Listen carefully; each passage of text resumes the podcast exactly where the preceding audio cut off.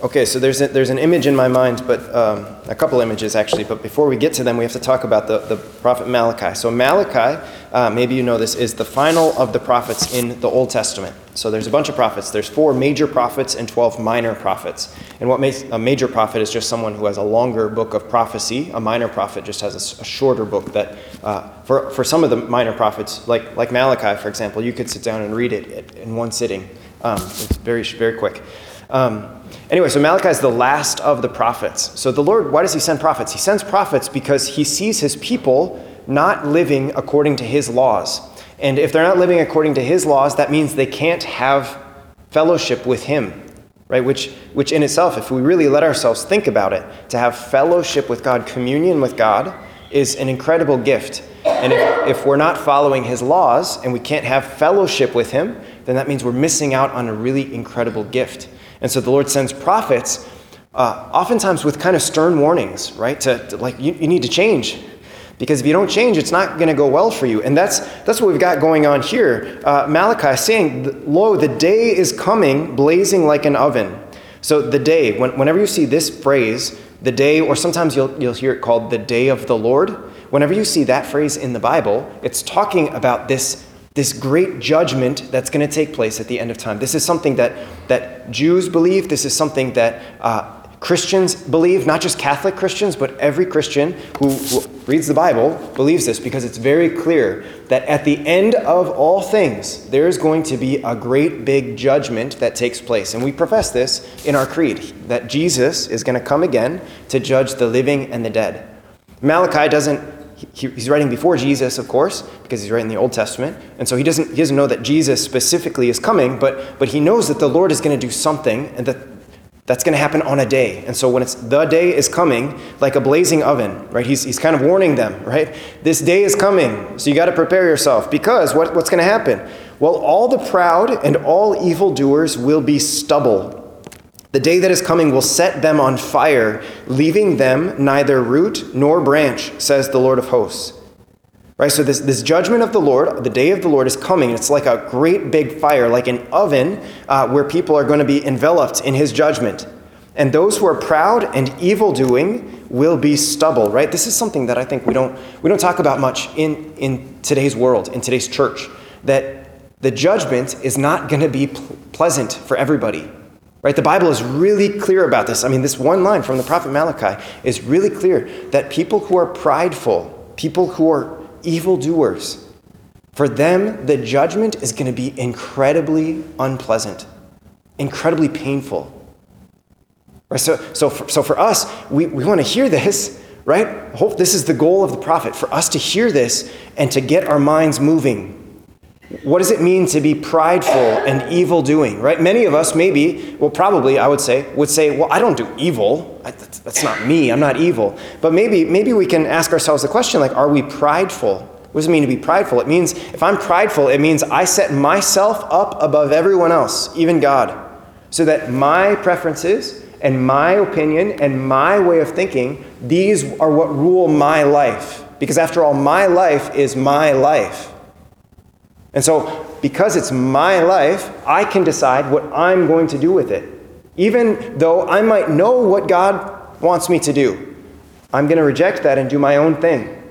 I might not understand what God wants me to do, and so I'm just going to dismiss it and do my own thing. Right, so maybe many of us, probably all of us, would say we're not evil-doing, but I think some of us, and this is probably all of us from time to time, would have to admit that we're prideful. Right? And so what the Lord's trying to do is trying to get our attention, right? To see, right, not that God is evil, right? But instead he's so good that he's warning us, so that as we hear these words, we think, okay, I'm listening. Is there another option, right? Is there a way for me to set aside my pride, to do something else, so that the day of the Lord, the judgment of the Lord, is not so unpleasant, so painful, but instead, is there another way? And Malachi says this. But for you who fear my name, there will arise the Sun of Justice with its healing rays. You who fear my name. It's not that we're afraid of God. It's that we don't want to break his commandments, because he's the one who's going to judge us. And so it's not that I'm afraid of him, but it's that I'm actually like, I'm really concerned about not wanting to break his commandments, because if I break his commandments, then I break communion with him. If I break communion with him, then when the day of the Lord comes, well, that means I'm prideful. And I don't want to be prideful because I don't want that end. Right? So I want to fear the, I want to submit myself in every way to the Lord. I know what he wants me to do and I know what I want to do, and they don't always match up, and so I'm going to surrender myself to him. I know what he wants me to do. I don't really understand it all the time. It doesn't always make sense to me. But I'm going to submit myself to him because I want to fear his name, because then when I fear his name and I live in this place of fearing his name under him, then when his day of judgment comes, it's not going to be painful. It's going to actually be healing. It's going to be refreshing, actually, to be judged by God if I place myself under his authority, submitting in every way to him. That's what I want to do. And I was just like, there's a couple of things. I was thinking about this. I was like, wow, what a stark contrast, right? The two are so radically different from each other that the day of the Lord's judgment is either going to be incredibly painful and miserable and unpleasant, or it's actually going to be incredibly pleasant and relieving and healing. It doesn't seem like there's a middle ground here. And that's part of the purpose here, is for us to see that there is no middle ground with God. The commandment, after all, the great commandment, is to love the Lord your God with all your heart, with all your soul, with all your mind, with all your strength. And so if I'm not giving all to him, then that means I've got some pride in me that needs to be rooted out. Right? C.S. Lewis, this great Christian author from the late 1800s and early 1900s, he writes about how Jesus is either incredibly important, the most important, or he's not important at all. He's either the Lord, like he says he is, or he's a liar or a lunatic. Right? Jesus comes with some pretty strong words about himself, talking about how he's God. He's the one who sent from the beginning, about how we won't have eternal life if we don't do certain things, like be baptized or eat his flesh and drink his blood, about how we can't be his disciples unless we deny ourselves and take up our cross and follow him. These are strong claims. And if he's lying about those things, then that means he's the great deceiver who's trying to just trick us into following him. And if he's a liar, right, then he's not important at all and we should reject him. Or he's just crazy.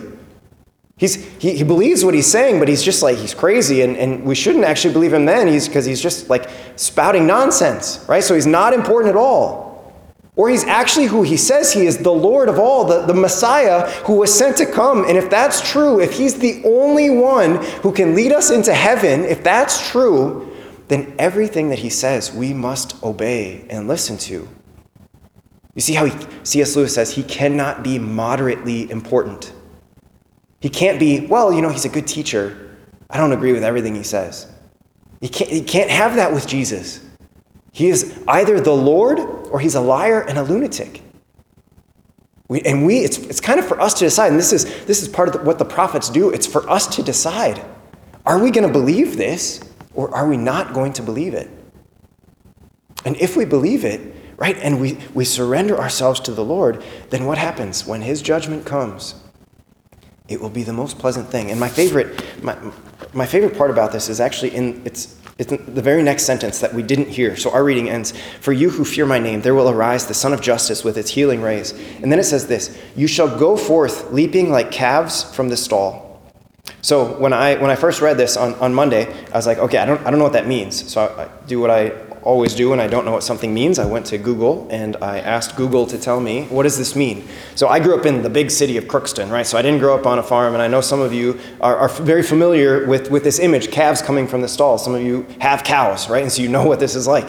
And so for me, I didn't, so I had to Google it, and it's like this really incredible thing, right? So calves, so maybe a lot of you already know what I'm about to explain, but whatever, I'm going to explain it anyway. So right there, they're in the stalls. You open the gates for the first time in the spring or whatever it is, and what happens? So you'd expect a cow to sort of mosey on out, because that's what cows do. They're just sort of slow and lethargic. No, the first time you open the gates, they run out, and they do this like weird like jumping thing, right, where they jump with their back hooves, and they're just like, cows can't really be excited, right? But it seems like they're just super excited to be out of their stall and in the freedom of the pasture, running and jumping and just sort of like having a great time, right? And this is the image that the Lord wants us to have in our minds when we think about the day of the Lord. That when he comes to judge us, for those who fear his name, right, it's going to be like he's opening the gate for the first time, and we're meant to run and jump and rejoice at the goodness of it, right? Because we're so delighted that we've been faithful to the Lord's commands, and now we fear his name, and so he comes with his healing rays, and we're made free, like for the first time. It makes me think of the Chronicles of Narnia. So this is the second image that I have in my mind. So some of you are familiar with this, Chronicles of Narnia, also written by C.S. Lewis. It's a 7-book series written for children, and I love it. Yes, I read children's books. It's going to be okay, everybody. So this book, so it starts, of course, with this great lion, right? This lion who breathes everything into existence in this alternative world, Narnia, right? And this lion, his name is Aslan, who is, by the way, an image of Jesus. That's the point that C.S. Lewis was trying to get across in writing these books. So this lion, he breathes Narnia into existence where there's talking creatures and all kinds of crazy things happening. And then eventually these 4 kids come on and they become really prominent figures in Narnia, kings and queens in Narnia. And anyway, so the whole series is about this great adventure that is Narnia, that is the people of Narnia, this great adventure of like rescuing people and going on long adventures and ruling over Narnia and all these different things, encountering Aslan. Aslan is at the center of all of it, this powerful, beautiful figure, this lion. The last book is called The Final Battle. And what happens is this other creature comes along and he pretends to be Aslan. And he rules in a way that is completely unlike Aslan. He's not good. He's evil, actually. And he convinces the people to live differently than how Aslan wants them to live. They start rebelling against the ways of Aslan, rebelling against the laws of Narnia. And what happens is there's a smaller group of people that understand this isn't Aslan. This can't be him.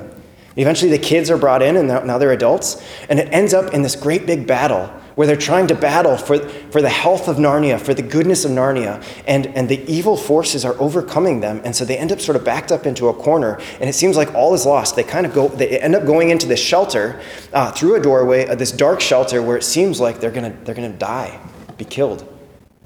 But this is the incredible thing, is that when they enter into the shelter, they turn around and realize that the shelter leads into a passage, a portal, into an entirely new world. That is, it's actually, they see it to be much more incredible than Narnia. None of the evil people are allowed in. And so they look around and they're like, this is amazing. And they start walking, and then they hear this voice, further up and further in. And so they start going, and they start running.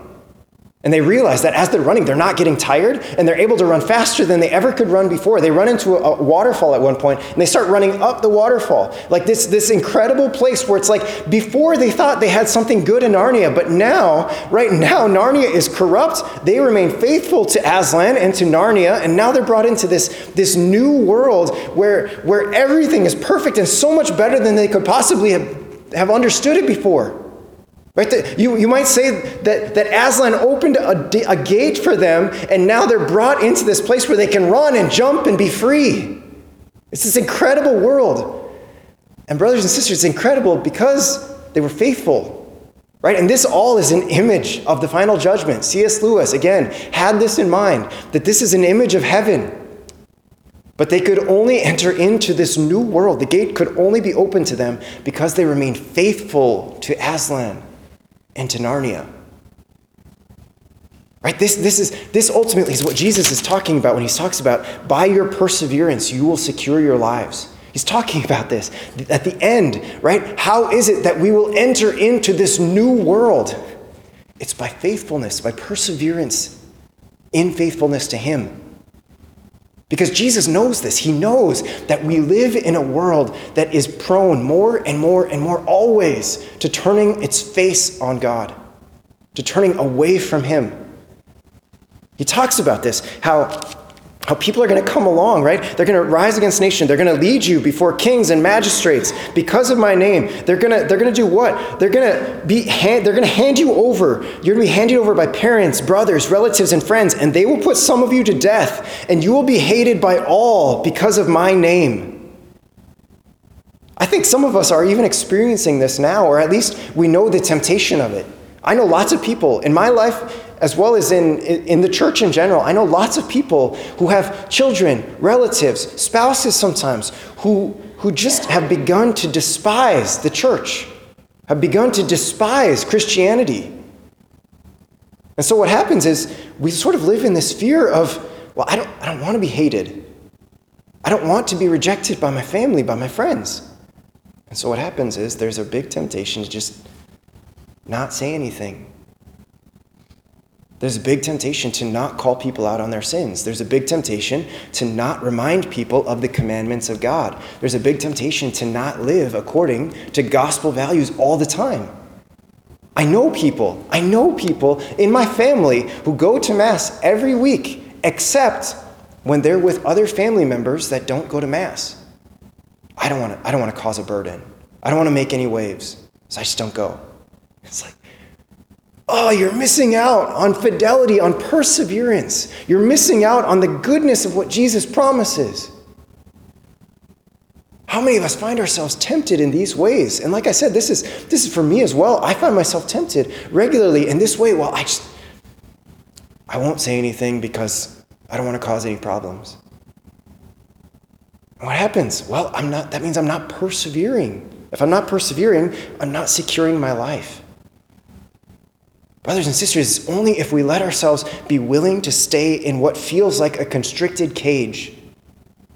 It's not actually a constricted cage, but it feels like that sometimes. It feels like we're being backed into a corner and we're stuck living in this place of fear. And if I live in that fear, then that means I'm eventually going to end up climbing out of the cage. And then when the Lord opens the gate, there won't be anyone to run through it, to run and jump and rejoice. But instead, I gotta hang in there. This is the big encouragement from the Lord, is to persevere, to hang in there. Be willing to feel like you're being backed into a cage. So that when the Lord opens the door, it's not a question of if, it's when the Lord opens the door, you can see unlocked before you a whole new world, a whole new pasture where you can run and jump and rejoice. You can stand up straight because your salvation is at hand. And so we want to ask the Lord to just give us this grace of perseverance. Maybe we want to ask the Lord, for some of us, to give us the grace of repentance of any areas in our life where we're hanging on to pride and we need to submit ourselves to the authority of Jesus. But then within that, Jesus, give us the grace of perseverance so that we can secure our lives, so that we can look forward and actually long for your judgment, the judgment that is to come, which will free us, release us into a new world of joy and perfection. Amen.